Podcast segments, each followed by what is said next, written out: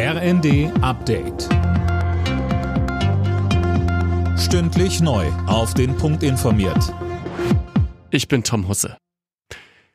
50 Geiseln, die von der Terrormiliz Hamas verschleppt wurden, sollen freikommen. So sieht es ein Deal vor, den die israelische Regierung gebilligt hat.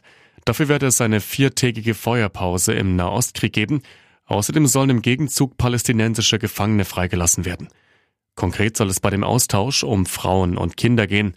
Gleichzeitig bekräftigte Israels Ministerpräsident Netanyahu, dass die Kämpfe nach der vereinbarten Waffenruhe fortgesetzt werden, und zwar so lange, bis Israel alle seine Ziele erreicht habe.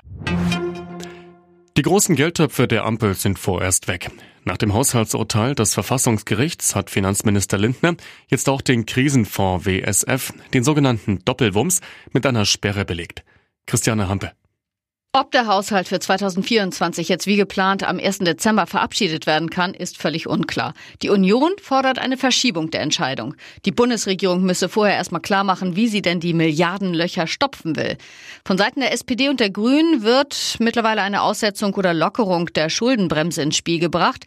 Die FDP lehnt das bislang ebenso ab wie die Unionsopposition. Deutschland liefert der Ukraine weitere Militärhilfe in Höhe von 1,3 Milliarden Euro. Das hat Bundesverteidigungsminister Pistorius bei seinem Besuch in Kiew gesagt. In dem Paket sind unter anderem 4 weitere Flugabwehrsysteme und Artilleriemunition enthalten. Pistorius sagte außerdem, Deutschland bewundere die Ukraine für den mutigen, tapferen und verlustreichen Kampf und würdigte den 10. Jahrestag der proeuropäischen Maidan-Proteste.